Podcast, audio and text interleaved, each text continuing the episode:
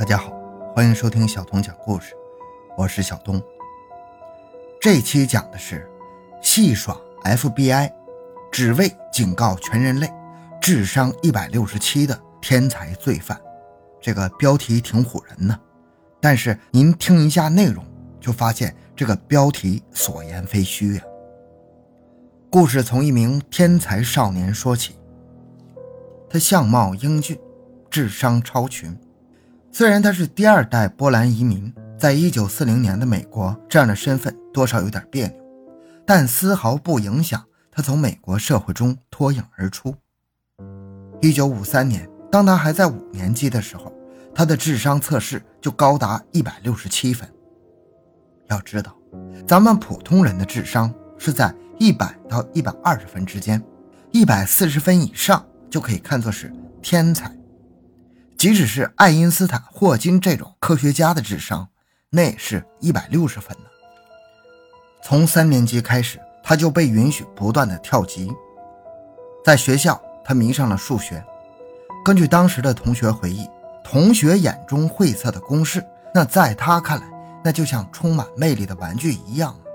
五年级的时候，就可以心算复杂的三角函数难题。一九五八年。十六岁的他，就以独特的数学天赋考上了哈佛大学，二十岁就从哈佛大学毕业了。虽然很多教授都舍不得这个智力过人的学生，但他却选择了密歇根大学读硕士。到了密歇根大学之后，他只花了几个月的时间，就攻克了自己导师十多年来没能解答的数学难题，理所当然，硕士顺利毕业。到了博士的时候。他仅用一年就完成了毕业论文，其内容复杂到当时全美仅有不超过十个人能看懂。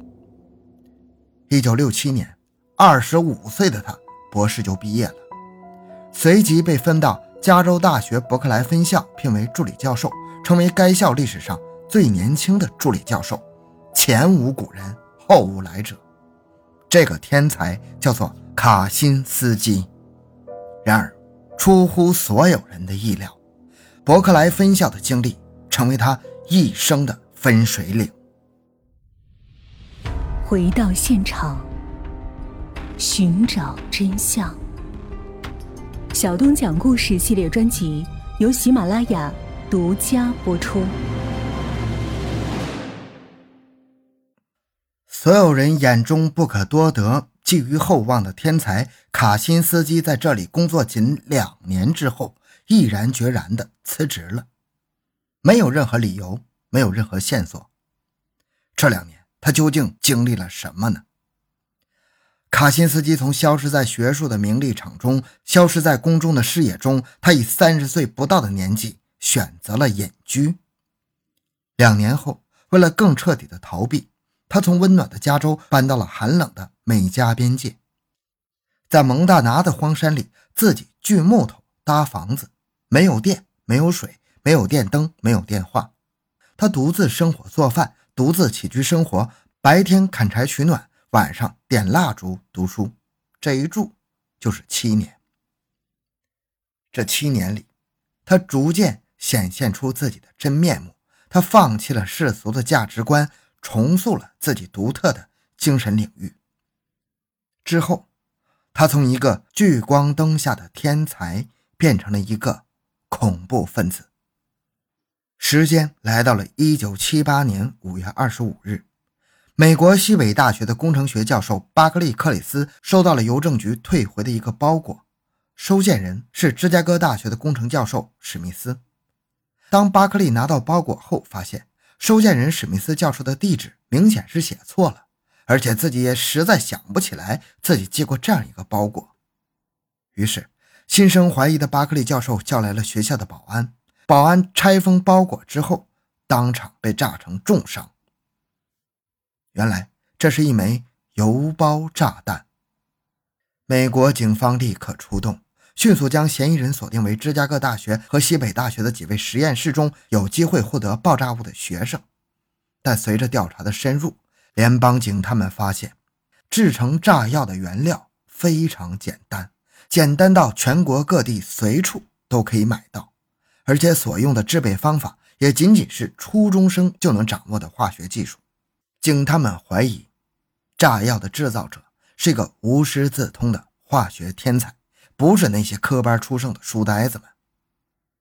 但调查了几个月之后，美国警方依然没有发现任何有价值的线索。于是，随着时间的推移，这起案件就只能不了了之了。警方在谜案前选择退缩和遗忘，但是卡辛斯基却开始有条不紊地寄出一个又一个邮包炸弹。他的猎物主要都是知名大学里的理工科教授。一九七八年到一九九五年的十八年间，美国的名校基本上被他问候了一个遍。除了名校之外，卡辛斯基还给全美航空公司的高管寄过去很多的包裹。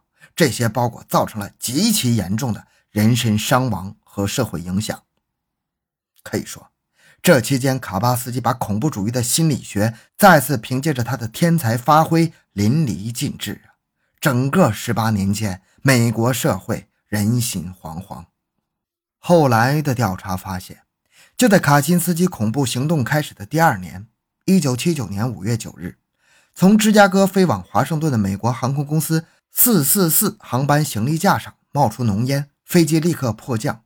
事后，警察在行李舱内找到了一枚卡辛斯基同款的邮包炸弹，侥幸这枚炸弹的计时装置出现了故障而没能引爆。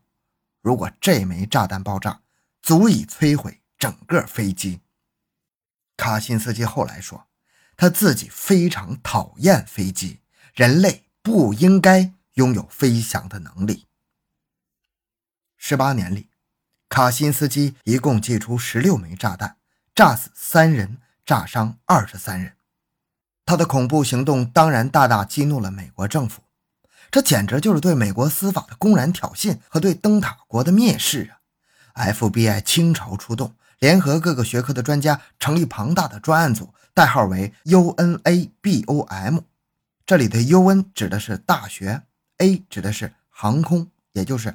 大学航空炸弹，FBI 发誓要将凶手缉拿归案，这也成了美国历史上第一重案。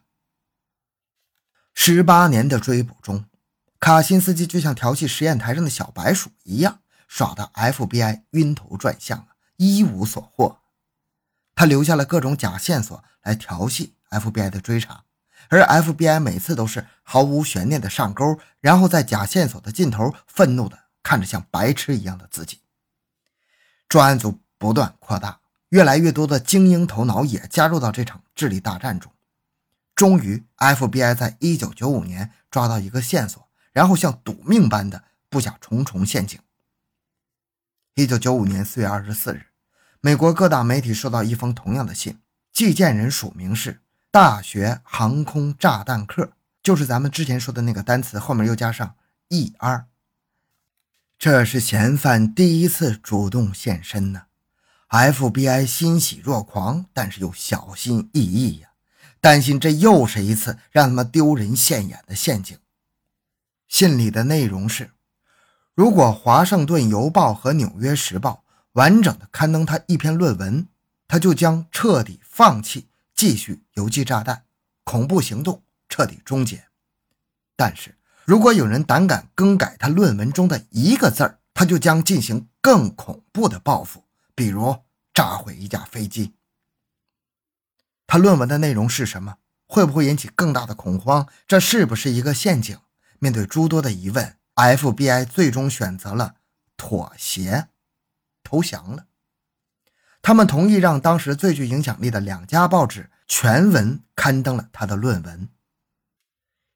也不知道是这个卡辛斯基有意留下的破绽，还是 FBI 终于开窍了，或者当时真的被吓破了胆，一个字都不敢改。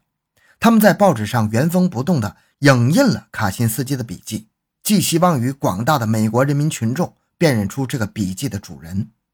果然，卡辛斯基的弟弟大卫。看完论文以后，紧张地翻出哥哥以前的信件，随即确认这是自己亲哥哥的笔记。大卫纠结很久，决定大义灭亲吧，向联邦调查局提供了相关证据。卡辛斯基终于落网。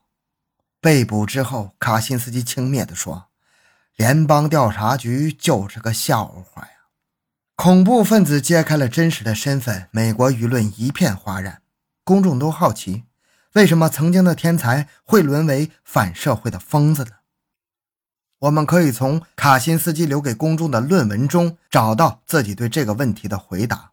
论文的第一句就是：“人类太轻易地让自己陷入了这种对机器强烈依赖的境地。”以至于到了最后，他们没有别的选择，只能完全听从机器的决定。这篇论文长达三万五千字，标题为《工业社会及其未来》。卡辛斯基用严密的逻辑论证了一个关于未来的现实：工业时代的未来人类，如果不是直接被高度智能化的机器控制，注意，一九九五年的时候还没有 AI 的概念，但是他在这里已经直接指出了 AI 的危险。就是说，未来的人类只有两种可能：一个就是被高度智能化的机器控制，也就是被 AI 控制；要么就是被机器背后的少数精英控制。如果是前者，那就是人类亲手为自己掘墓；如果是后者，那就意味着工业化社会的机器终端只掌握在少数精英手中。卡辛斯基认为，精英控制无外乎两种结果：第一种结果。由于机器的高度智能化，人类必然被淘汰，成为社会系统的负担。如果精英们是残酷的，他们就直接消灭大部分人类；如果他们是仁慈的，就会利用宣传手段和生物技术降低人口出生率，逐步淘汰大部分垃圾人口。无论是哪一种手段，最终地球都会归于精英之手。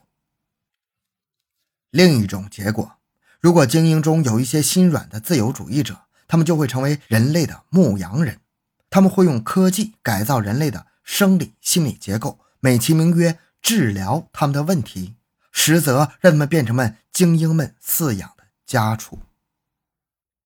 卡辛斯基认为，科技会给人类带来巨大的灾难他希望人类能够摒弃科技，重回自然。公众们看到他的论文之后，彻底恐慌了。其中一名被他炸伤过的教授更是坚定地站到卡辛斯基这一边。他认为，论文逻辑严密，充满了哲学思想。卡辛斯基的预言就是未来人类社会被科技操纵的样子。在进入二十一世纪的关键时刻，人类必须警醒。《时代周刊》把卡辛斯基印在一九九五年四月的封面上。一九九九年的《黑客帝国》无疑是在为卡辛斯基的言论作为注解。不少美国民众也成了卡辛斯基的粉丝，他们把卡辛斯基当作救世主一般的崇拜。从另一方面，联邦法庭的调查也逐渐挖出了卡辛斯基从天才到疯子转变的黑历史，也就是他在二十六岁时在伯克莱分校两年的人生经历。这背后与一项六十年代美苏科研的竞赛有关。站在正常人的角度来看，卡辛斯基也是这场秘密科研的受害者。他因为极高的智商，被 CIA 选为了秘密科研的小白鼠之一，参加了一个代号为莫瑞的心理实验。这个实验的目的是故意残酷地摧毁被审讯者的心理，从而让被审讯人招供。实验的细节和成果自然难以被公开，但是。美国所掌握的心理控制的秘密科技不是闹着玩的，这是美苏冷战期间美国秘密研究出来的心理摧残技术。而在这个实验中出现了故障，实验在卡辛斯基这只小白鼠上失控了，从而将一个天才变成了一个科学怪人。最终，在联邦法庭上，律师希望通过证明卡辛斯基患有精神疾病而摆脱极刑。但是卡辛斯基坚称自己思维正常，他认为自己对人类的警告是正确的，他绝不允许自己被历史冠以精神病患者的称号，从而让人用疯子的名义污蔑他的思想。